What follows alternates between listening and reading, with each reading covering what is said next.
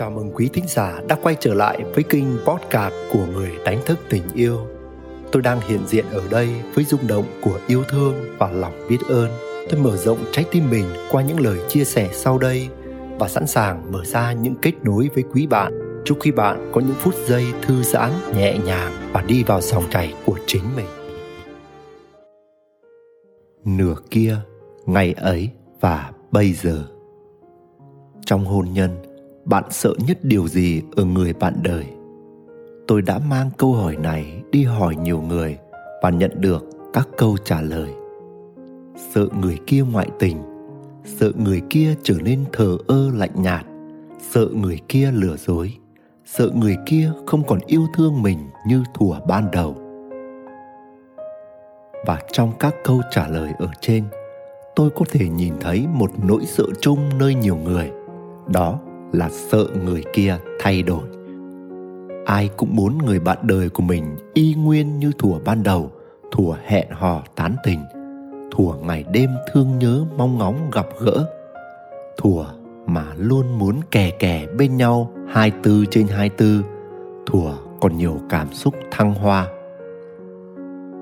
Và không đâu xa, vợ tôi có lẽ ít nhiều cũng có một chút lỗi lo đó gần đây, vợ tôi bảo, em thấy bây giờ anh không còn như xưa nữa.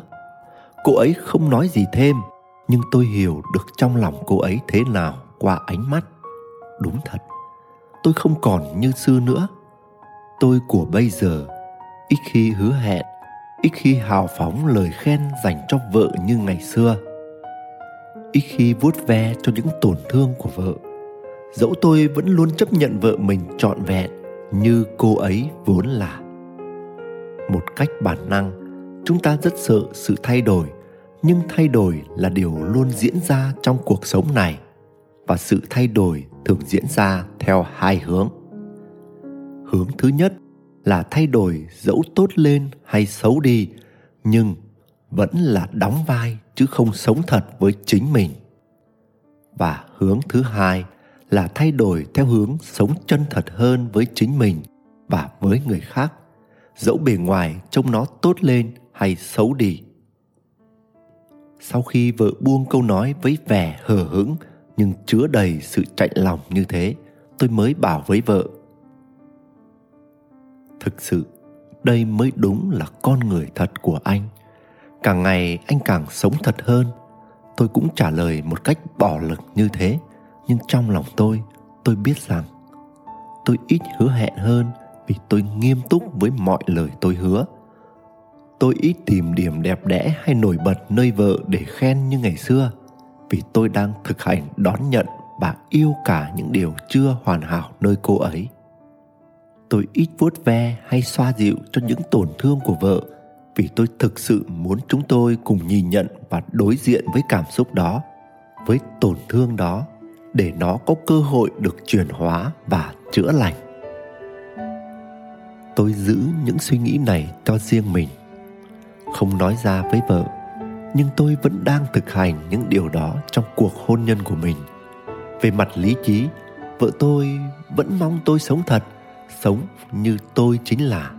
Nhưng về mặt cảm xúc thì cô ấy vẫn muốn tôi thể hiện như ngày xưa. Có lúc tôi ngồi ngẫm nghĩ chẳng lẽ mình của ngày xưa lại sống trong vai diễn nhiều đến thế? Một vai diễn đẹp đến mức, giờ đây, vợ tôi vẫn cứ muốn giữ mãi hình ảnh ấy hay sao? Và bạn có đồng ý rằng một vai diễn đẹp đến mức nào đi nữa thì cũng không phải thật hay không? Tôi đã quan sát và nhận ra rằng ngày ấy, bởi vì một năng lượng mong muốn mạnh mẽ nào đó nơi vợ tôi đã khiến tôi muốn thể hiện đúng với hình ảnh mà vợ tôi kỳ vọng. Đó đơn nhiên không phải là con người thật của tôi.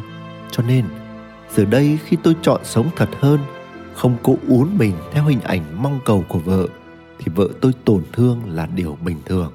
Tôi đón nhận điều này.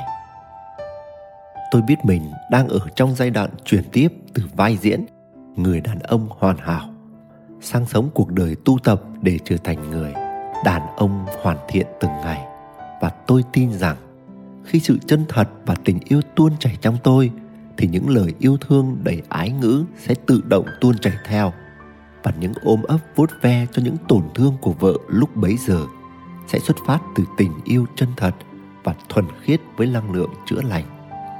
Chứ không phải xoa dịu, vuốt ve để cho qua, để vợ tạm thời quên mất những bất ổn nơi cô ấy. Và khi sự chân thật tuôn chảy bên trong chính mình tôi tin rằng tôi sẽ trở thành một người đàn ông đúng như vợ mong muốn, với sự chân thành và nhất quán từ bên trong cho đến bên ngoài. Nguyễn đức quỳnh, người đánh thức tình yêu. Quý thính giả đang nghe Trinh Kinh podcast của người đánh thức tình yêu, dẫu ngay lúc này đây, bạn tuôn chảy trong bình an hay rớt rơi vào nỗi muộn phiền. Bạn cảm thấy thư giãn hay căng thẳng, lắng lo? Bạn thấy mình đang sống trong yêu thương hay cảm thấy cô đơn trống trải? Bạn hân hoan trong ánh sáng hay bạn đắm chìm trong bóng tối? Thì đừng bao giờ quên rằng bạn chính là ánh sáng, bạn chính là tình yêu. Nếu có lạc bước khỏi chính mình, hãy biết rằng bạn luôn có thể quay lại ngay ở đây và bây giờ. Và nếu bạn thấy mình có những trải nghiệm cộng hưởng với chủ đề này, hãy để lại những chia sẻ của bạn dưới đây. Cảm ơn quý bạn đã lắng nghe và tương tác xin gửi đến quý bạn muôn vàn phúc lành và tình yêu.